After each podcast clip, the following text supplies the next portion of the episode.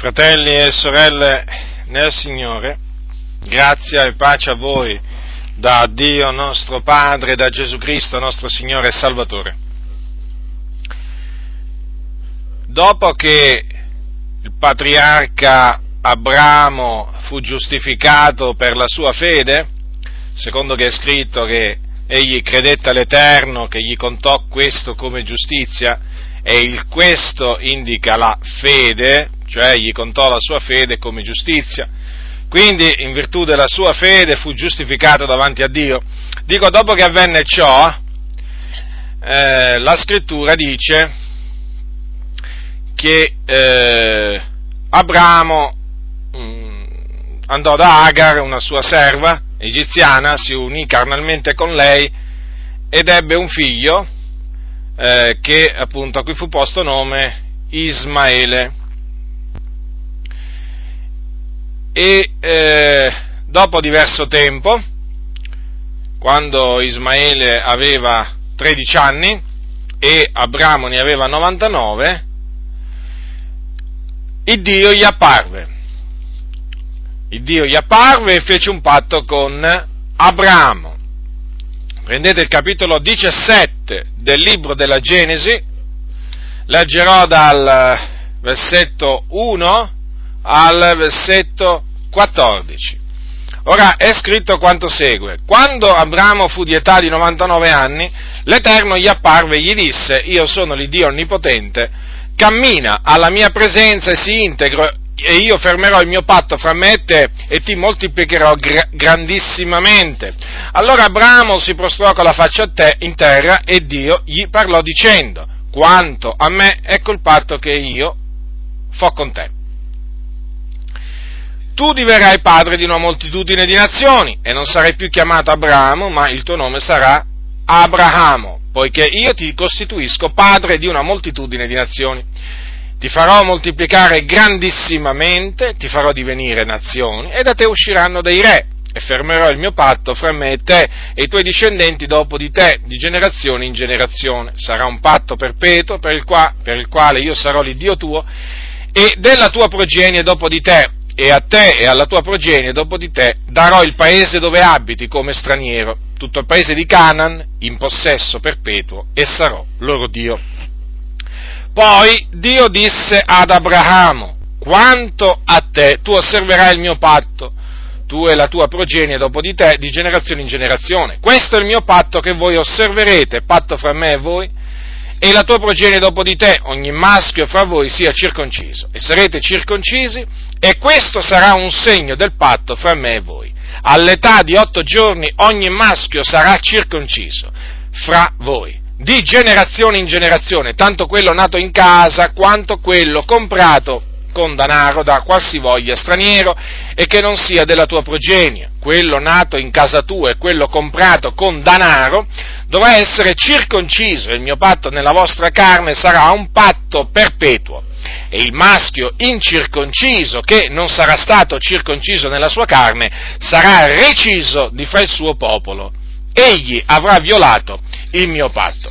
Dunque il Signore apparve al patriarca Abramo quando aveva 99, quando questi aveva 99 anni e fece un patto con Abramo.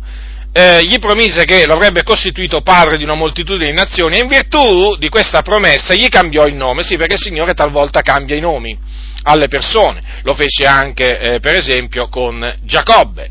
Ora, nel caso di Abramo, Abramo eh, significa eh, padre eccelso o patriarca, e Signore, in virtù della promessa che gli fece, cioè di costituirlo padre di una moltitudine di nazioni, gli dette un altro nome, Ello, eh, gli dette il nome di Abramo, che significa appunto padre di una moltitudine, perché eh, il Signore gli fece questa promessa, antivedendo naturalmente che avrebbe eh, benedetto eh, tutte le genti, tutte le nazioni nella progenie di Abramo che è Cristo Gesù, che come ho detto eh, diciamo altre volte, la progenie di Abramo è Cristo e nel momento in cui eh, un, una persona eh, crede nel Signore Gesù Cristo, viene giustificato e quindi i suoi peccati eh, gli vengono cancellati e in quel preciso momento diventa benedetto o beato. Col credente Abramo. E dunque, eh, e dunque diventa un figliuolo d'Abramo in virtù naturalmente della, della, fede, della fede in Cristo Gesù. Ecco perché il Signore gli disse ti costituisco padre di una moltitudine di nazioni ed ecco perché noi chiamiamo giustamente Abramo nostro, nostro padre. Eh, d'altronde lo chiama anche così, lo chiama, anche, lo, lo chiama così eh, l'Apostolo, eh, l'Apostolo Paolo. Natura- e naturalmente questo in virtù della fede che noi abbiamo eh, abbiamo eh, riposto, riposto, in Cristo. Infatti dice al capitolo 4, versetto 17 dei Romani, Paolo, a proposito di Abramo, il quale è padre di noi tutti, secondo che è scritto, io ti ho costituito padre di molte nazioni. Ricordatevi che appunto le nazioni sono i gentili, perché il termine gentili nell'originale significa appunto nazioni. E naturalmente tra le promesse che il Signore Dunque, in, questa, in, queste parole, io, io eh, ti costituisco padre di una moltitudine di nazioni, c'è la promessa di giustificare i gentili mediante la fede. Come naturalmente c'è nella promessa, nella tua progenie saranno benedette tutte le genti. Sono, diciamo, due promesse che camminano, camminano assieme e tra le cose che il Signore promise ad Abramo ci fu anche la terra di Canaan, infatti il Signore promise di dare la terra, eh, la terra di Canaan a lui e alla sua progenie dopo di lui e, di che, e infatti, infatti, questo è avvenuto perché il Signore poi ha dato la terra di Canaan in possesso perpetuo ai eh, discendenti di Israele, eh, cioè i discendenti di Giacobbe. Prima si chiamava Giacobbe, il figlio di Isacco, e eh, poi il Signore lo chiamò Israele, gli dette il nome di Israele. E gli israeliti sono gli ebrei. Ora, segno di questo patto che il Signore fece con Abramo eh, fu la circoncisione, era la circoncisione, circoncisione naturalmente della carne e eh, fu un comando quello che il Signore diede ad Abramo circa la circoncisione, infatti gli disse sarete circoncisi. All'età di otto giorni ogni maschio sarà circonciso fra voi, di generazione in generazione. Quindi il Signore ordinò al patriarca Abramo eh, di circoncidere, cioè che ogni maschio eh, doveva essere circonciso. Questa eh, circoncisione che come vedremo fra poco viene tuttora praticata dai discendenti secondo la carne di Abramo, eh, consiste nella, rimuz- nella, rimozione, nella, rimozione, del prepuzio del, del, bambino. Ora vorrei che notaste, eh, diciamo, alcune cose. Innanzitutto che questo, come ho detto innanzi, eh, era un segno del patto tra eh, Dio e i discendenti di Abramo, come peraltro poi sarà anche il sabato. Ma comunque qui adesso ci dobbiamo concentrare sulla circoncisione, un segno. E, eh, ed era così importante questo segno che colui che non sarebbe stato circonciso sarebbe stato sterminato sarebbe proprio stato sterminato di mezzo al suo popolo. Considerate quanto fosse importante agli occhi di Dio la circoncisione nella carne, dunque qualcosa che ordinò il Signore. Ora, abbiamo un, un, diciamo, un episodio nella Sacra Scrittura che ci mostra quanto fosse importante la circoncisione nel, eh, in quello che accadde un giorno a Mosè. Mosè Ora, dopo che il Signore apparve a Mosè, gli parlò, gli disse di scendere in Egitto, e naturalmente dopo che gli dette la potestà di fare segni e prodigi nel cospetto degli anziani di Israele e anche nel cospetto di, eh, di, di Faraone, eh, Mosè lasciò, eh, lasciò, suo suocero Ietro, perché voi sapete che dopo che Mosè ebbe lasciato, dopo che era fuggito dal, dall'Egitto, eh, diciamo, era, si era messo con un uomo, Ietro, che poi gli aveva, de- gli aveva dato anche la figlia, eh, gli aveva dato anche la figlia di nome Sefora, che poi diventò appunto la, la, moglie, la moglie, di Mosè. Ora, dopo, dopo, che il Signore parlò a Mosè, eh, avvenne che il Signore cercò di ammazzare, di far fuori Mosè. Sì, è scritto così. Allora, eh, capitolo 4, e adesso c'è scritto anche la ragione, capitolo 4, eh, versetto 24, dell'Esodo. Ora avvenne che essendo Mosè in viaggio nel luogo dove egli albergava l'Eterno, gli si fece incontro e cercò di farlo morire. Allora Sefora prese una selce tagliente, recise il prepuzio del suo figliuolo e lo gettò ai piedi di Mosè dicendo sposo di sangue tu mi sei. E l'Eterno lo lasciò. Allora ella disse sposo di sangue per via della circoncisione. Dunque vedete Mosè non aveva circonciso il suo figliolo. Il Signore si indignò contro di lui e cercò di farlo morire. Sefora comprese la ragione per cui Mosè stava rischiando di essere messo a morte e allora che fece? Prese una selce tagliente, e circoncise, circoncise il suo, suo figlio. Eh, la circoncisione della carne era eh, importante eh, anche per, diciamo, era indispensabile per poter partecipare alla, eh, alla Pasqua Pasqua, il rito che il Signore ordinò agli israeliti, o comunque una festa che il Signore ordinò di celebrare agli israeliti sin da quando appunto erano in Egitto, perché fu là che il Signore istituì la Pasqua ebraica, e quella, alla Pasqua non potevano eh, partecipare eh, incirconcisi nella carne. Chi voleva, chi voleva, partecipare alla Pasqua doveva essere prima circonciso e poi avrebbe potuto accostarsi appunto alla Pasqua. Questo naturalmente per eh, spiegarvi in, mm, diciamo, in breve l'origine della circoncisione e anche l'importanza della, eh, della circoncisione nella carne. Ora, eh, la circoncisione nella carne o della carne non era eh, e non è la vera circoncisione perché? Perché la legge, come voi sapete, ha non la realtà stessa delle cose, ma ha un'ombra, un'ombra dei futuri beni. La legge adombra quello che, la legge adombrava quello che doveva avvenire, quello che doveva accadere. La legge antivedeva i, i futuri beni praticamente, che sarebbero venuti con il Messia.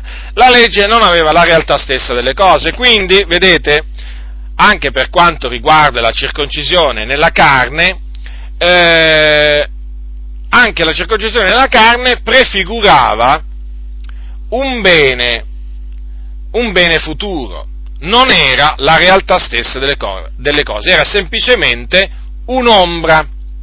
La circoncisione nella carne dunque eh, rappresentava o prefigurava la vera circoncisione, che non è quella esterna o quella nella carne, ma quella del cuore in spirito.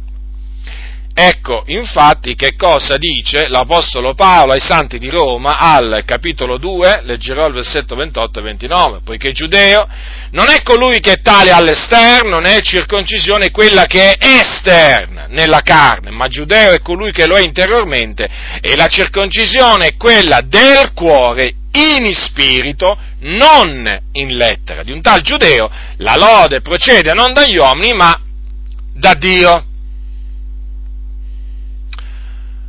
Ora, che cosa eh, diciamo, eh, vuole dire l'Apostolo Paolo eh, con, queste, eh, con queste parole? Che la vera circoncisione non è quella della carne, ma è quella del cuore. Quindi esiste una circoncisione del cuore circoncisione del cuore che era stata anche questa predetta da Dio.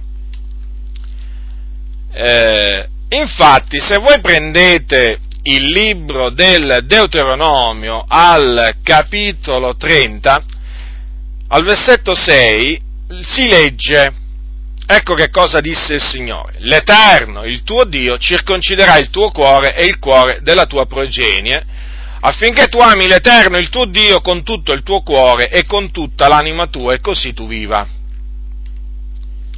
Dunque vedete che questa circoncisione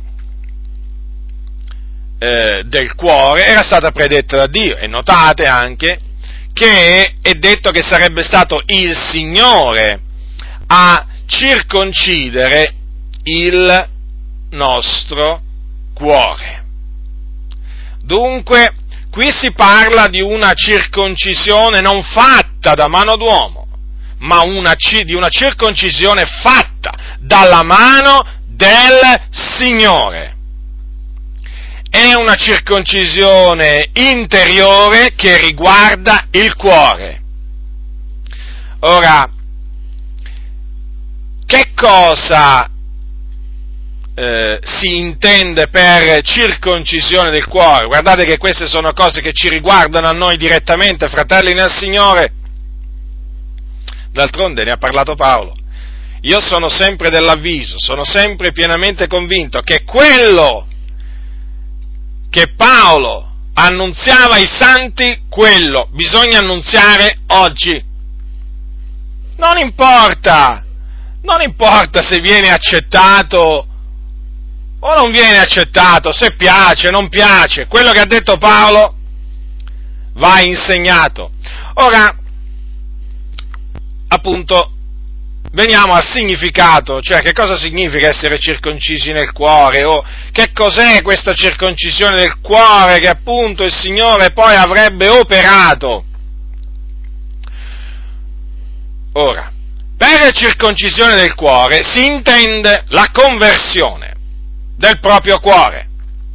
Eh sì, perché voi sapete che il cuore è insanabilmente maligno, il cuore lontano da Dio è un cuore volto alle concupiscenze della carne, è un cuore che spinge l'uomo a corrompersi, a eh, diciamo eh, fare ciò che è male agli occhi agli occhi di Dio.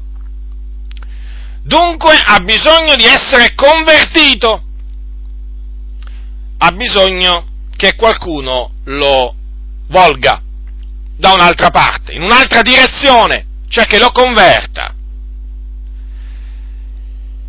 E colui che converte il cuore dell'uomo è Dio. Come? Ma allora non ci siamo convertiti noi? Sì, diciamo bene nel dire che ci siamo convertiti, ma diremo altresì bene nel dire che il Signore ha convertito il nostro cuore. Ve lo ricordate il profeta Elia? Il profeta che quando invocò il Signore fece scendere il fuoco dal cielo? Ora, in quella richiesta, in quella richiesta che, Signore, che, che Elia fece, è scritto, voi sapete che convocò i profeti di Baal sul monte, e poi, eh, quando venne il suo turno, Elia fece una richiesta davanti appunto a tutti coloro che erano presenti, e quindi erano presenti pure i profeti di Baal, e tra le altre cose disse, queste cose le leggete al eh, capitolo 18 di Primo Re, versetto 36, sull'ora in cui si offriva l'oblazione, il profeta Elia si avvicinò e disse, O Eterno, Dio d'Abramo, di Isacco e di Israele, fa che oggi si conosca che tu sei Dio in Israele, che io sono tuo servo e che ho fatto tutte queste cose per ordine tuo. Rispondimi, o Eterno, rispondimi, affinché questo popolo riconosca che tu, o Eterno, sei Dio e che tu sei quegli che converte il cuore loro. E il cuore di quegli uomini era un cuore malvagio che seguiva Baal. Elia dunque credeva che Dio era colui che convertiva i cuori dei peccatori. E questo crediamo pure noi. È il Dio che volge il cuore dell'uomo nella direzione da lui voluta. D'altronde, d'altronde, il cuore dell'uomo nel cuore, il cuore, il cuore dell'uomo o il cuore del re nella mano di Dio è come un corso d'acqua. Egli lo volge dovunque gli piace. E a Dio è piaciuto di volgere il nostro cuore verso di Lui, cioè di convertire il nostro cuore. In altre parole, a Lui è piaciuto di circoncidere il nostro cuore. E in virtù di questa circoncisione, in virtù di questa circoncisione, noi siamo giudei. noi siamo giudei interiormente. Sì, siamo giudei interiormente e siamo i veri circoncisi. Infatti poi l'Apostolo Paolo questo lo dirà, lo dirà ai filippesi, quando, mette, mettendo in guardia i santi di Filippi da quelli della mutilazione, praticamente da quelli che imponevano la circoncisione, perché esistevano, e gli disse, al capitolo 3, versetto 3, poiché i veri circoncisi siamo noi che offriamo il nostro culto per mezzo dello Spirito di Dio, che ci gloriamo in Cristo Gesù e non ci confidiamo nella carne. Dunque, vedete, ci sono i veri circoncisi e quelli siamo noi, sì, siamo tra i veri circoncisi per la grazia di Dio, perché a Dio è piaciuto circoncidere il nostro cuore, cioè convertire il nostro cuore. È il Signore che ha convertito il nostro cuore dalle sue vie malvagie. Ecco perché noi oggi seguiamo la giustizia, ecco perché noi oggi siamo a servizio della giustizia. Perché? Perché il Signore ha voluto circoncidere il, il nostro cuore. Ora, come vi dicevo prima, ma allora eh, quando diciamo ci siamo convertiti che sbagliamo? No, no, non è che sbagliamo. Però è giusto, è giusto parlare altresì di questa conversione operata dal Signore sul nostro, sul nostro cuore.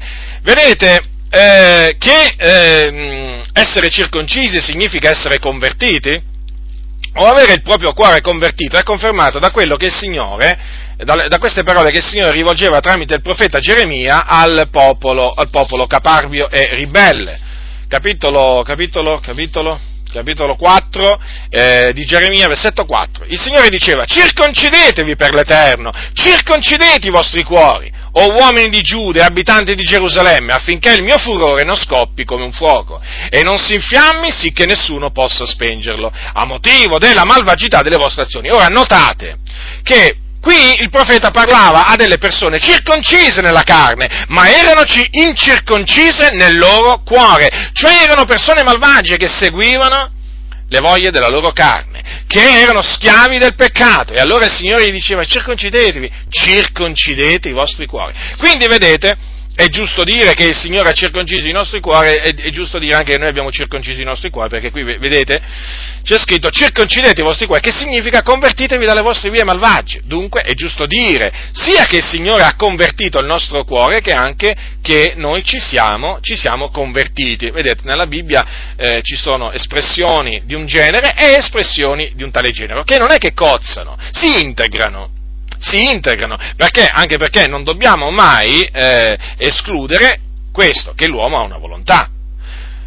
Benché noi crediamo naturalmente che a Dio è piaciuto eh, eh, salvarci, che Dio ci ha eh, generati eh, di sua volontà, non dobbiamo mai dimenticarci che noi abbiamo una volontà, ma questa volontà, quando noi eravamo sotto il peccato, era schiava del peccato, e da essa non poteva arrivare nessun bene. C'era bisogno di un intervento di Dio perché da, eh, diciamo, eh, da noi stessi non avremmo già mai potuto convertirci.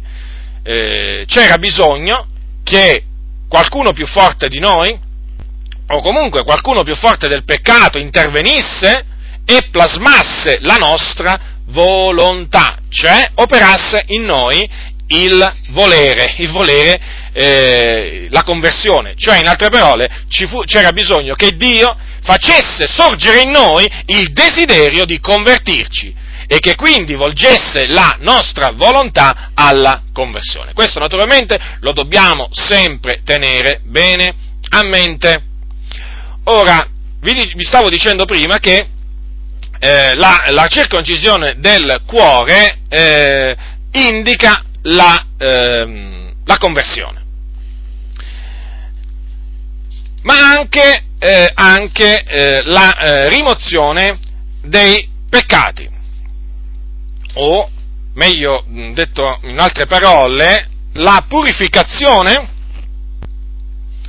dei eh, nostri peccati. Perché la, lo scrittore agli ebrei dice che noi abbiamo i cuori, questo lo potete leggere al capitolo 10, versetto 22 degli ebrei, abbiamo i cuori aspersi di quell'aspersione che li purifica dalla mala coscienza. Dunque, qua si parla di un'aspersione eh, di, cui stati, di, di cui è stato oggetto il nostro cuore. Quindi il nostro cuore eh, è stato asperso. Di che cosa? È stato asperso, dice, di quell'aspersione che li purifica dalla mala coscienza. A che cosa si riferisce qua lo scrittore? Lo troviamo spiegato al capitolo 12 sempre degli ebrei, al versetto 24, quando si parla del sangue dell'aspersione, cioè noi siamo venuti al sangue dell'aspersione che parla meglio di quello d'Abele. Il sangue dell'aspersione è il sangue di Gesù Cristo. Dunque, i nostri cuori sono stati aspersi del sangue, con il sangue di Gesù Cristo e quindi sono stati purificati. Ecco perché abbiamo ottenuto un cuore nuovo, in virtù della purificazione compiuta dal sangue di Gesù Cristo sul nostro, sul nostro cuore, perché appunto Egli ci ha cancellato i nostri peccati, Egli ci ha purificato con il suo sangue da tutte le opere morte che contaminavano la nostra, la nostra coscienza. Quindi vedete che la, quando si parla di circoncisione del cuore, eh, si parla anche di questa, di questa, aspersione che noi, per la grazia di Dio, abbiamo, eh, abbiamo ricevuto. Noi non meritevamo nulla di tutto ciò, proprio nulla. Al Signore è piaciuto, ripeto, è piaciuto circoncidere i nostri, i nostri cuori. Ora, eh, vi, stavo, vi, stavo, vi, ho detto prima che eh, alte, ah, diciamo, Paolo mise in guardia i santi di, i santi di, eh, di Filippi da quelli della mutilazione. Quelli della mutilazione erano quelli che appunto ordinavano ai credenti di farsi circoncidere nella carne. E Paolo gli disse di guardarsi da costoro, perché gli spiegò i veri circoncisi siamo noi. Praticamente i veri circoncisi non sono quelli circoncisi nella carne, ma siamo noi.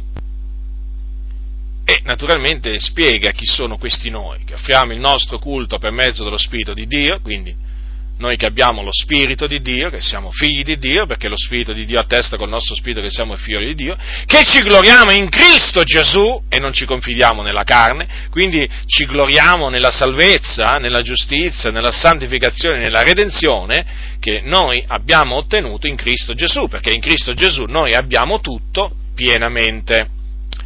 Ora, eh, badate bene che badate bene che eh, questi, diciamo, eh, della mutilazione erano abbastanza diffusi ai giorni degli Apostoli. Tanto è vero che non è che esistevano solo in, in Macedonia, dove appunto si trovava la città di Filippi, assieme a Tessalonica e ad altre città, ma si trovavano pure in Galazia. In Galazia. E di fatti, e di fatti Paolo scrisse una epistola ai Galati proprio per questa ragione, perché si erano insinuati quelli della mutilazione in mezzo ai santi della Galazia. E questi si erano messi a costringere i santi a farsi circoncidere nella carne.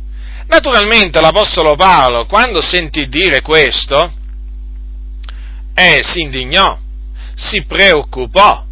E che fece?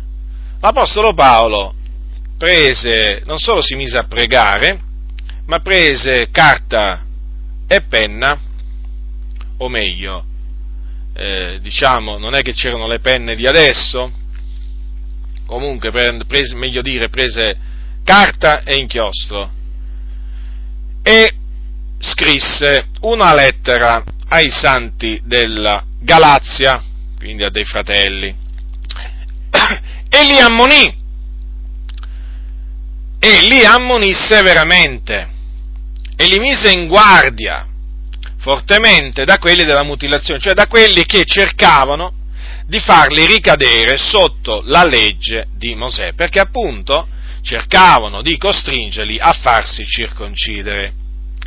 E l'Apostolo Paolo, per eh, con, confermargli che è contraria alla volontà di Dio, è contraria alla volontà di Dio che un incirconciso che ha creduto in Cristo Gesù si faccia circoncidere, gli, eh, mm, diciamo, gli raccontò un fatto, che è il fatto appunto, un fatto che avvenne a Gerusalemme a lui e a Tito e ai suoi collaboratori. Perché al capitolo 2 dei Galati Paolo dice così, allora, quando era salito a Gerusalemme, eh, assieme a Bardama e anche Tito era con loro. Allora, capitolo 2, versetto 3, eh, dal versetto 3 dei Galati. Ma neppure Tito, che era con me ed era greco, fu costretto a farsi circoncidere, questa cagione dei falsi fratelli introdottisi, introdottisi di soppiatti, i quali si erano insinuati fra noi per spiare la libertà che abbiamo in Cristo Gesù col fine di ridurci in servitù. Alle imposizioni di costoro noi non cedemmo neppure per un momento, affinché la verità del Vangelo rimanesse ferma tra voi. Dunque, vedete, Paolo aveva incontrato costoro, che erano dei falsi fratelli, eh? così li chiama. Vedete, i falsi fratelli si riconoscono, perché Paolo li ha chiamati falsi fratelli, e evidentemente se li ha chiamati falsi fratelli vuol dire che li ha identificati come falsi fratelli. E da che cosa eh, comprese Paolo che quelli erano falsi fratelli? Beh, da questo, dal fatto che loro cercavano, eh, questi qua, cercarono di eh, farli, fare ricadere Paolo e tutti diciamo, i suoi collaboratori sotto la schiavitù della legge di Mosè. Eh, Infatti notate bene che questi si erano insinuati, cioè si erano appunto infiltrati tra gli apostoli, per, per fare che cosa? Per spiare la libertà che loro avevano in Cristo Gesù. Sì, ma però a quale fine? A quelli di ridurli in servitù. In che maniera? Imponendo la circoncisione della carne a quei collaboratori di Paolo che essendo gentili di nascita, quindi come Tito, erano incirconcisi nella carne. Ma che fece Paolo? Che acconsentì nella maniera più assoluta, nemmeno per un momento. E infatti non acconsentì a che Tito fosse fatto circoncidere. E questo per quale ragione? Affinché la verità del Vangelo rimanesse ferma tra di noi, fratelli nel Signore, tra di noi.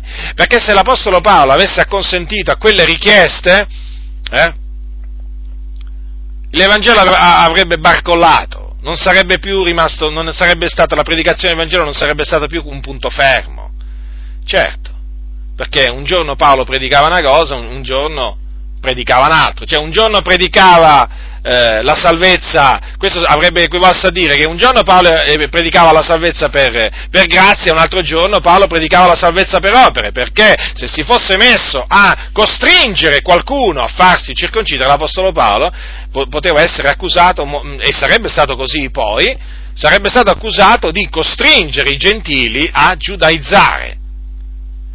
Eh, e quindi l'Apostolo Paolo, ben conoscendo il pericolo che si nascondeva dietro quelle imposizioni, disse no. Tito rimane così, nello stato in cui è stato chiamato, cioè incirconciso. D'altronde, se la vera circoncisione è quella del cuore, è chiaro che non è quella della carne. E d'altronde, ecco perché l'Apostolo Paolo diceva poi ai santi di Corinto che è stato qualcuno chiamato essendo incirconciso, non si faccia circoncidere, vedete? È un comando. Naturalmente questo è rivolto a noi incirconcisi nella carne, chiamati gli incirconcisi nella carne. Perché la circoncisione è nulla, la, incirconcisione è nulla, ma l'osservanza dei comandamenti di Dio è tutto, dice Paolo. E ai Galati dirà, sempre in riferimento al, eh, no, al, al, al, non valore della circoncisione e della incirconcisione, che quello che vale, quello che vale, ascoltate le parole, le parole di Paolo, che in Cristo Gesù né la circoncisione né l'incirconcisione hanno valore alcuno. Quello che vale è la fede operante per mezzo dell'amore. Questa ultima espressione Paolo la, eh, la, dice, la, diciamo, la dice in un'altra maniera, verso la fine dell'epistola ai Galati, quando dice tanto la circoncisione che l'incirconcisione non sono nulla, quel che l'importa è l'essere una nuova creatura. Quindi, quindi eh, avere la fede operante per mezzo dell'amore ed essere una nuova creatura sono espressioni, diciamo, pressoché uguali, vogliono dire la stessa cosa. Quello che vale, l'Apostolo Paolo praticamente ha voluto dire, quello che vale è essere circoncisi nel cuore e quindi essere nati di nuovo, essere figlioli di Dio e figlioli di Dio si diventa mediante la fede in Gesù Cristo. A tutti quelli che l'hanno ricevuto egli ha dato il diritto e il potere di diventare figlioli di Dio. A quelli cioè che credono nel suo nome. Questi sono i veri circoncisi e quindi noi siamo i veri circoncisi e dobbiamo stare molto attenti a non farci ridurre in schiavitù da coloro che ci vogliono togliere la libertà, la libertà che abbiamo in Cristo Gesù. Siamo liberi, fratelli, non liberi di fare quello che vogliamo, però siamo liberi dal peccato, siamo liberi dalla legge, questa libertà ce l'ha acquistata Cristo Gesù e dobbiamo stare attenti a conservarla questa libertà. E quindi dobbiamo stare molto attenti alle imposizioni dei falsi fratelli. E badate bene che non è che esiste solo l'imposizione della circoncisione, eh? No, perché i falsi fratelli si riconoscono anche dal fatto che ti vogliono imporre il sabato! Tu devi imporre il sabato, perché se no disonori Dio, perché se no non santifichi il nome del Signore, perché qui, perché là. Questi sono falsi fratelli, o quelli che ti vengono a dire tu non devi mangiare la carne di maiale, perché la carne di maiale è stata vietata dalla legge di Mosè. La carne di maiale ti contamina lo spirito, ti contamina il cuore. Questi naturalmente parlano così, naturalmente, sono falsi, sono falsi. E naturalmente da costoro bisogna guardarsi, fratelli, perché? Perché costoro il loro fine è quello di farvi ricadere sotto la schiavitù. È come praticamente se qualcuno voleva prendere gli israeliti una volta che erano usciti e riportarli là sotto, sotto Faraone. La stessa cosa, eh? State molto attenti ai falsi fratelli, che, lo ripeto, si introducono, sono infiltrati, chiamiamoli così, va? Sono degli infiltrati, si introducono nel campo di Dio, sono un po' come i filistei, che entravano nel campo di Israele per guastare, i guastatori. Entrano nel campo di Dio e gettano scompiglio, turbano, infatti, voi sapete che quando l'Apostolo Paolo scrisse ai Galati all'inizio gli disse che ci sono alcuni che vi turbano e vogliono sovvertire l'Evangelo di Cristo. E difatti questo, questo fanno appunto i falsi fratelli. Turbano cercando di imporre ai santi precetti della legge lo ripeto, ho fatto l'esempio del sabato, ma si può fare anche l'esempio delle feste giudaiche. Sì, anche delle feste giudaiche. A proposito, state molto attenti perché nell'ambiente evangelico si stanno insinuando eh, diversi che cominciano a esaltare le festività ebraiche, che con la scusa siamo amici di Israele, sosteniamo Israele, stanno cominciando pian piano, pian piano a, in un certo senso, un, stanno partendo da lontano, ma io vi metto severamente in guardia perché non mi piace quello spirito, eh, non mi piace quello spirito, stanno pian piano, pian piano cercando di portare i gentili a giudaizzare. State molto attenti, fratelli nel Signore, perché con la scusa siamo amici di Israele, eh, con la scusa sosteniamo Israele, combattiamo l'antisemitismo, eh, insomma tutte queste cose qui eh, Gesù era ebreo, Paolo era ebreo, naturalmente che ve lo dico a fare questo, naturalmente è chiaro che vi vengono a dire pure questo, difendiamo Israele, gli arabi vogliono distruggere Israele dalla faccia della terra, eh, lo sa, l'importante è che lo sa il Signore, ci pensa il Signore a proteggere Israele, colui che protegge Israele è il Signore, non è che la Chiesa di Dio è investita, diciamo, del compito di difendere la terra di Israele, ma quando mai? Ma quando mai? Ci sono dei predicatori evangelici, eh? Ci sono dei predicatori evangelici che se avessero veramente la spada, dico, non la spada dello spirito, la, proprio la spada materiale, eh, proprio andrebbero, ma ci sono alcuni che l'hanno anche già detto, no? Loro andrebbero proprio a combattere per la nazione di Israele, a difendere la terra santa dagli attacchi di quello, di quell'altro. Ma noi non siamo chiamati a fare questo, noi siamo chiamati a difendere l'Evangelo, ma noi siamo chiamati a difendere la sana dottrina, non il popolo di Israele, a quello ci pensa il Signore a difendere, egli è il guardiano di Israele, non sonnecchia né dorme, ma quello non è affare nostro. Non è proprio affare nostro, ci pensa il Signore, come ci ha sempre pensato. Ora, come vi stavo dicendo, con il pretesto difendiamo Israele, difendiamo qui, difendiamo là, hanno, hanno, stanno cominciando a introdurre delle usanze ebraiche. E piano piano, piano piano, poi portano i fratelli gentili a praticamente a, eh, a giudaizzare e peraltro, e peraltro si è insinuato anche questa idea in molti circoli evangelici a livello mondiale che agli ebrei, dato che sono il popolo che Dio ha preconosciuto, non c'è bisogno di annunziare Cristo, perché loro verranno salvati in un'altra maniera. È una, un'eresia particolare che è sorta in questi ultimi decenni, eh, praticamente la salvezza, la salvezza, per grazia mediante la fede sarebbe solo per i gentili. Poi per gli ebrei c'è un'altra scorciatoia. No, non esistono scorciatoie, c'è una via, è Cristo Gesù, bisogna predicare Lui e solo Lui, morto sulla croce per i nostri peccati e risorto per la nostra giustificazione, agli ebrei e ai gentili. Chi avrà creduto in Lui sarà salvato. Eh? Perdonato giustificato, chi non avrà creduto sarà condannato, ebreo, gentile che sia, non importa, non vi lasciate sedurre da vani ragionamenti perché so che esistono questi vani ragionamenti, non vi direi queste cose se non esistessero, naturalmente, so che esistono, quindi state attenti, cominciano col scialle, cominciano con il, la stella di Davide, prendi questo e poi prendi quell'altro, e poi devi cominciare a pregare col scialle sulla testa, attenzione, fratelli nel Signore, le donne possono magari pure pregare col scialle, col scialle sul capo, capo perché coprono il capo in un certo senso, anche se naturalmente la cosa migliore è mettersi il velo, però attenzione fratelli, perché col scialle sulla testa un figliolo di Dio non può pregare perché l'uomo se prega o profetizza col capo coperto disonora il suo capo. State attenti a quelli che vi dicono che ai tempi di Gesù gli ebrei pregavano col capo coperto. Non è vero? Non è Paolo non pregava col capo coperto ed era un ebreo, anzi ebreo d'ebrei, quindi non vi fate ingannare. Quindi vi stavo dicendo, cominciano da queste usanze e poi piano piano, piano piano, ma sì, osserviamo pure il sabato ma sì, osserviamo pure la Pasqua, e pure la Pentecoste, e pure la festa delle capanne, quindi facciamoci la nostra capanna, come fanno gli ebrei, no? Voi sapete gli ebrei fanno la loro capanna, quando arriva la festa delle capanne si fanno la capanna, chi se la fa nell'orto o nel giardinetto, chi se la fa sul terrazzo, si fanno la capanna con delle foglie, insomma c'è tutta una procedura, c'è tutta una tradizione, e naturalmente la passano, la mangiano durante il giorno perché è la festa delle capanne. Che facciamo? Ci costruiamo pure la capanna noi?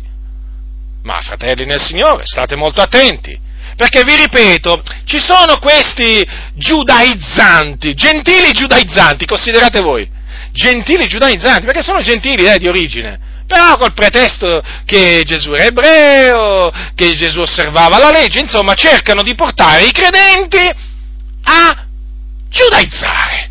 E vi ripeto, partono sempre da lontano, eh? E ricordatevi che un po' di lievito fa lievitare tutta la pasta. Ora, ritorniamo appunto a questo, al punto, diciamo, all'argomento eh, eh, che diciamo, ho deciso di trattare oggi, cioè la circoncisione del cuore. Allora, come vedete, la circoncisione della carne, Paolo proprio non, la, mh, mm, non volle assolutamente accettarla, la circoncisione del, della carne, da quei, da, quei falsi, da quei, falsi, fratelli, che appunto si erano messi a costri, si costringevano appunto a giudaizzare. E l'Apostolo Paolo avvertì i santi della Galazia e li ammonì a non farsi circoncidere.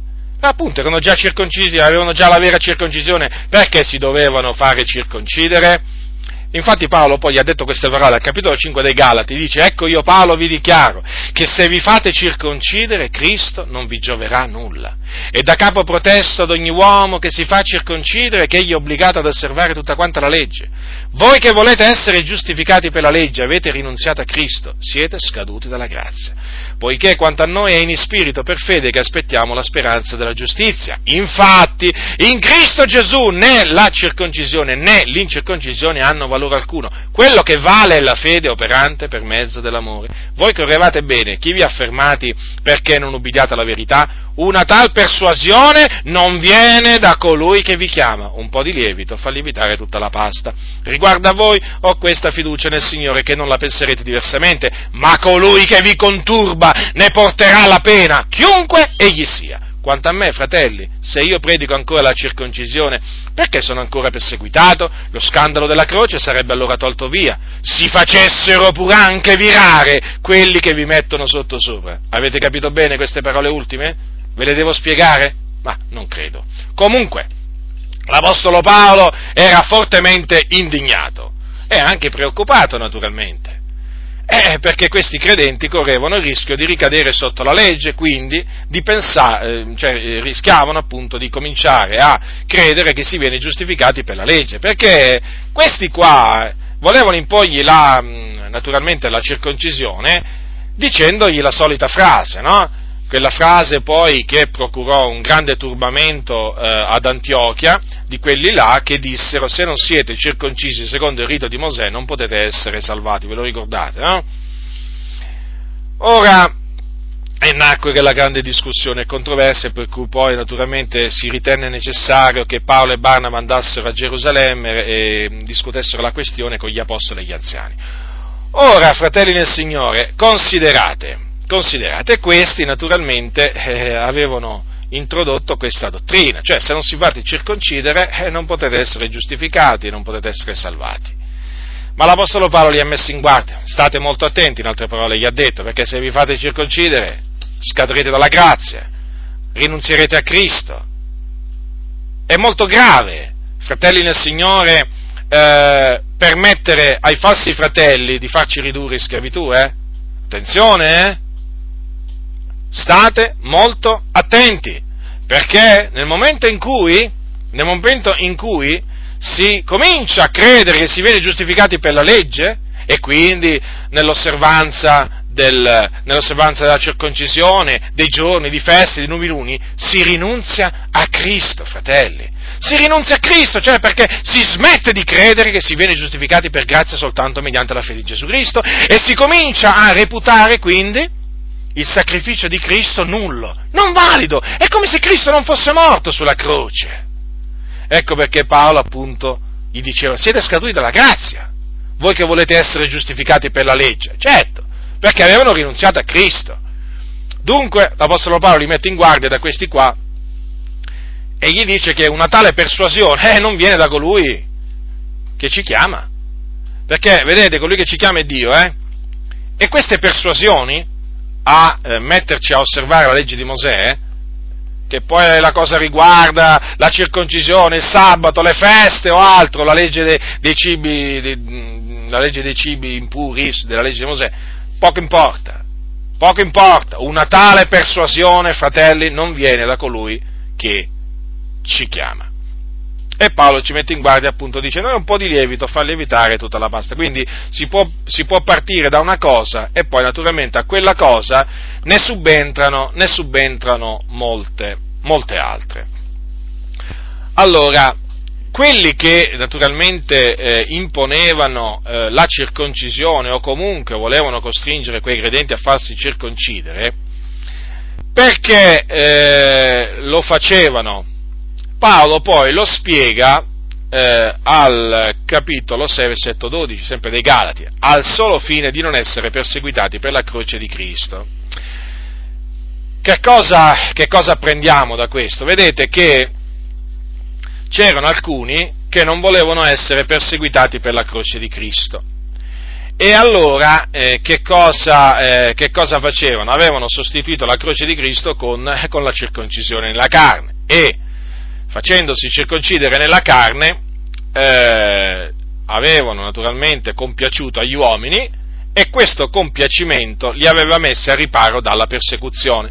E questo naturalmente è, que- è quello che avviene quando si vuole piacere agli uomini anziché al, al Signore.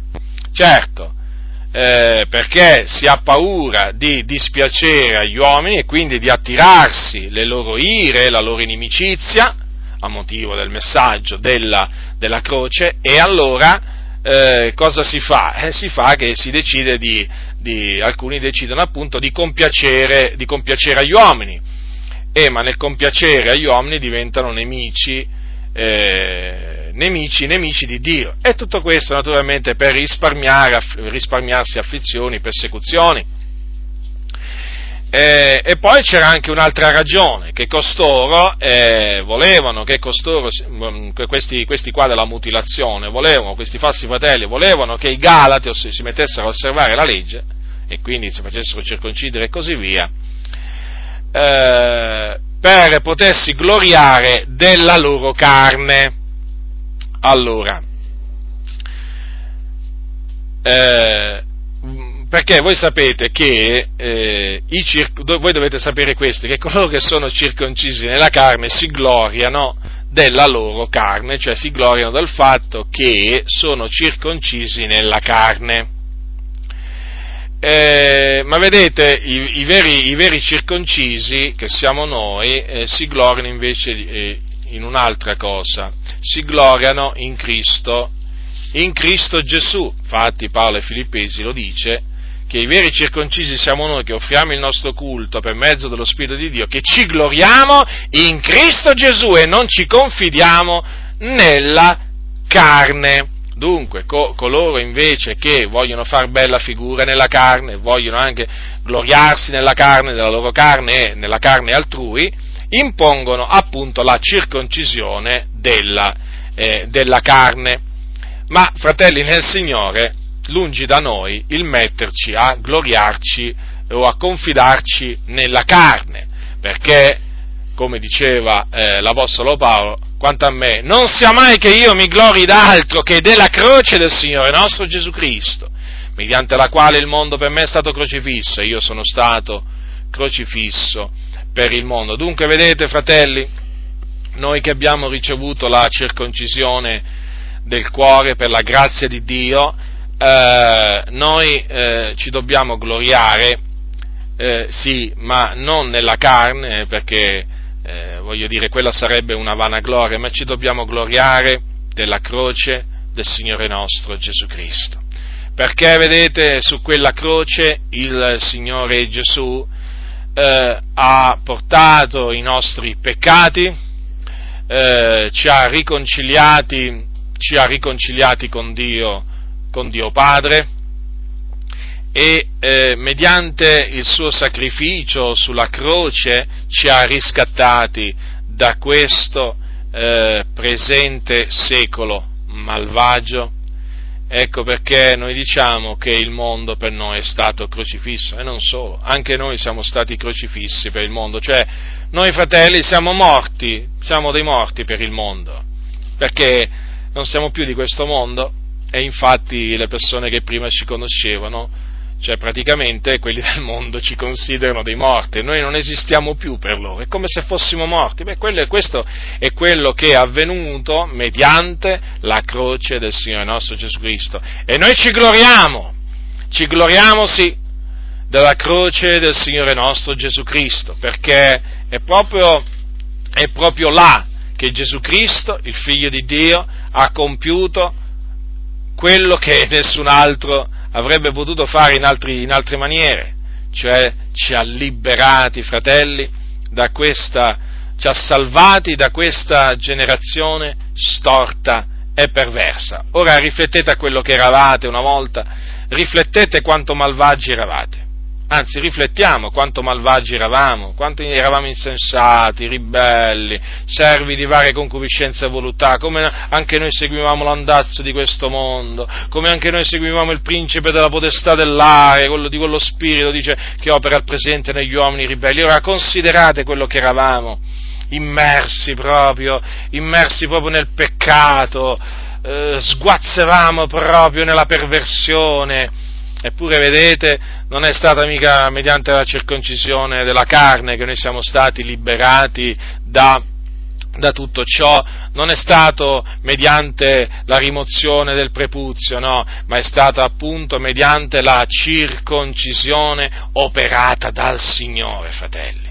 E questo è potuto avvenire in virtù del sacrificio espiatorio di Gesù Cristo sulla croce. Mi piace sempre pensare che questa circoncisione non è fatta da mano d'uomo, ma è fatta dalla mano di Cristo. Mi piace sempre pensarlo veramente, che il Signore ha steso la sua mano e ci ha proprio convertito, ha convertito proprio il nostro, il nostro cuore. Il Signore eh, ha steso la sua mano e ha purificato il nostro, il nostro cuore di quell'aspersione veramente che lo purifica dalla mala, dalla mala coscienza. E dunque noi che siamo i veri circoncisi, fratelli nel Signore, continuiamo a gloriarci, a gloriarci in Cristo Gesù, nella, eh, nella croce di Cristo eh, Gesù.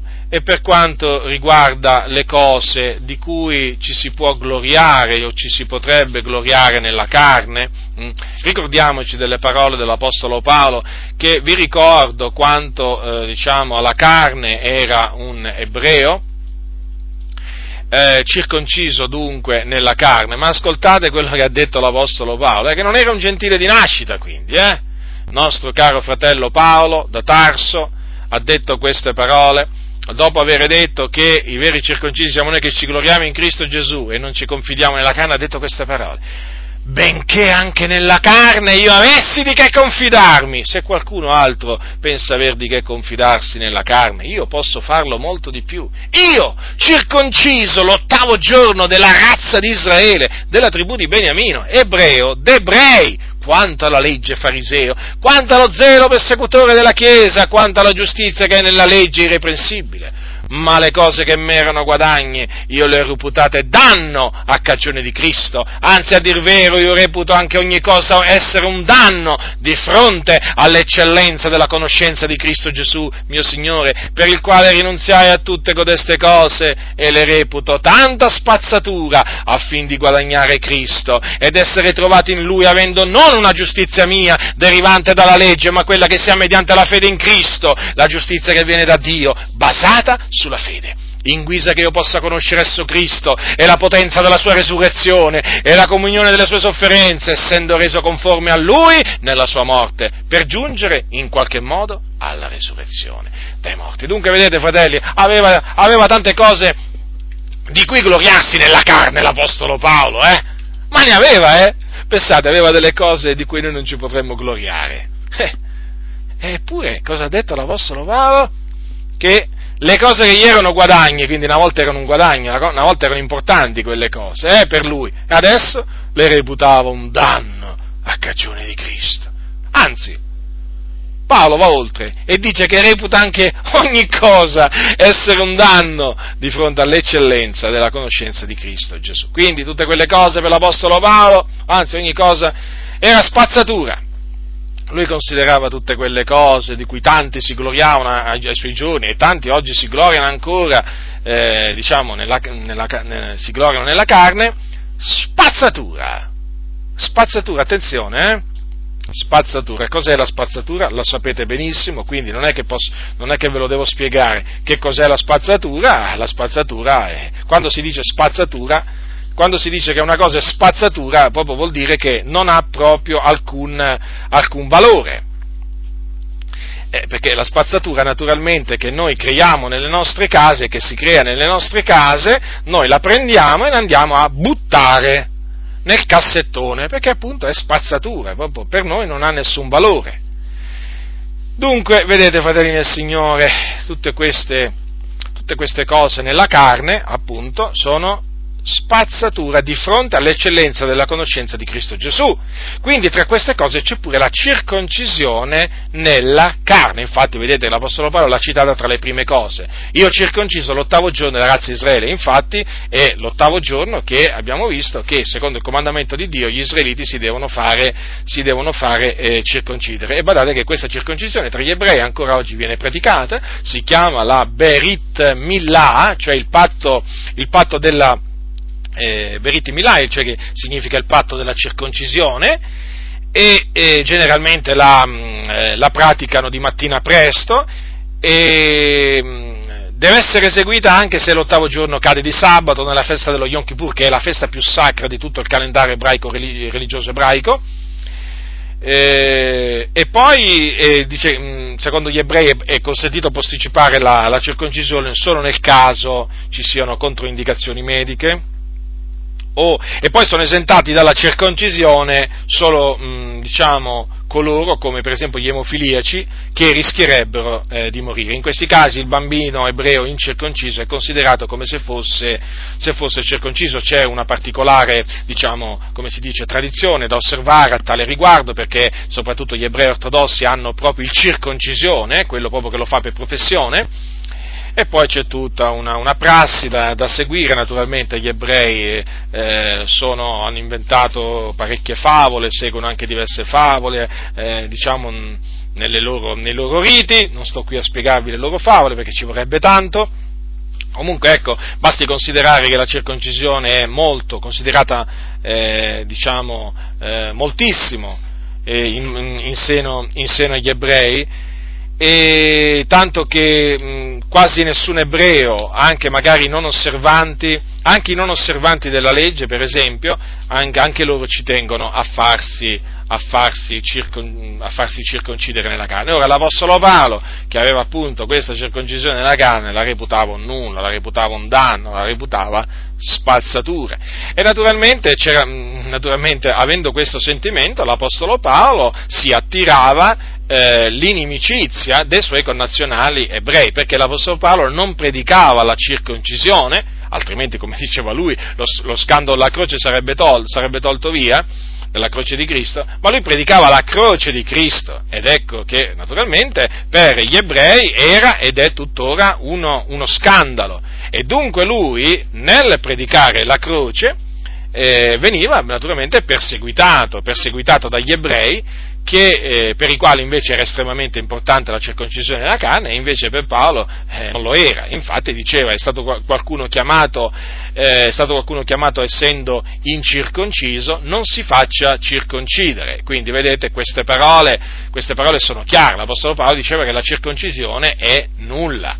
E dunque, naturalmente, a motivo di ciò, lui era odiato dagli ebrei e tuttora l'Apostolo Paolo è odiato dagli, eh, dagli, ebrei. Ci sono, diciamo, eminenti rabbini ebrei che scrivono dei libri, ma proprio contro l'Apostolo Paolo, eh? Se fosse in vita veramente gli capitasse nelle mani, diciamo, lo ammazzerebbero, eh? Cercherebbero comunque di, cerche, cercherebbero comunque di, eh, di ammazzarlo come facevano a quel tempo, perché non è cambiato il sentimento degli ebrei nei confronti di Paolo, e questo si evince quando si leggono appunto gli scritti di questi rabbini ebrei. Perché? Perché l'Apostolo Paolo, nel predicare la croce di Cristo e quindi che la giustificazione si ottiene soltanto mediante la fede in Gesù Cristo e quindi non mediante la circoncisione, non mediante l'osservanza eh, della legge, rende nulla in un certo senso la legge.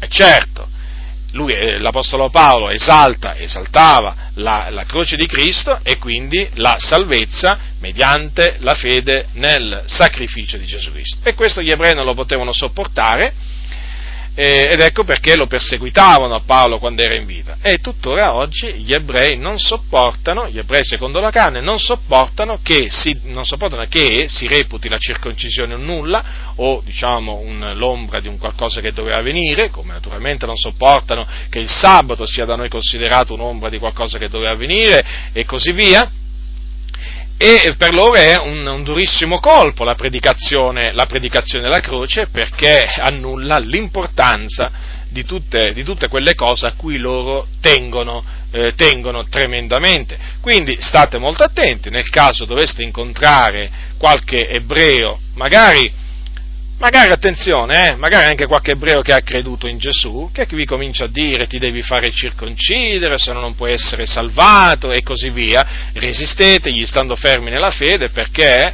eh, non, non, lasciatevi imporre né l'osservanza della circoncisione, neppure l'osservanza di altri precetti della legge di Mosè, perché in questa maniera rinunziereste a Cristo.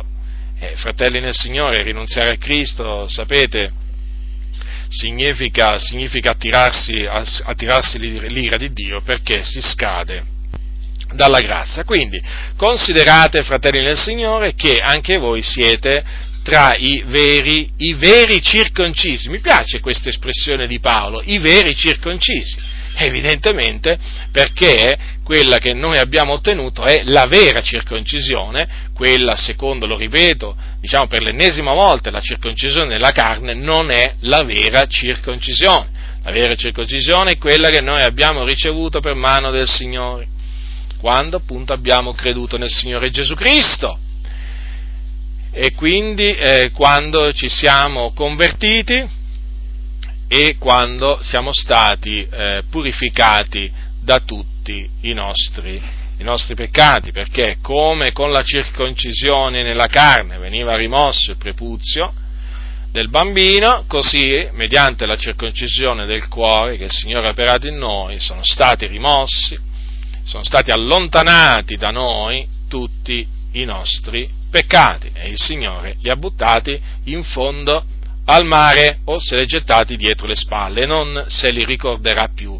in virtù della sua promessa. Dunque, la vera circoncisione è quella che abbiamo ricevuto, noi non abbiamo bisogno di farsi noi incirconcisi nella carne, chiamati così appunto da quelli che sono circoncisi nella carne, noi non abbiamo bisogno di farci circoncidere nella carne perché già abbiamo già la vera circoncisione che è quella del cuore noi siamo ebrei, lo siamo interiormente, ma lo siamo e ci gloriamo naturalmente in tutte queste cose perché le abbiamo ottenute mediante la croce del Signore nostro Gesù Cristo, nella quale ci gloriamo e nella quale ci dobbiamo studiare sempre di gloriarci Guardate che, eh, fratelli nel Signore, è di fondamentale importanza avere sempre davanti a noi il sacrificio di Gesù Cristo, perché tutto quello che noi abbiamo ora, tutto quello che noi siamo oggi, lo dobbiamo a quel sacrificio che Lui ha compiuto sulla croce, un sacrificio perfetto, perfetto,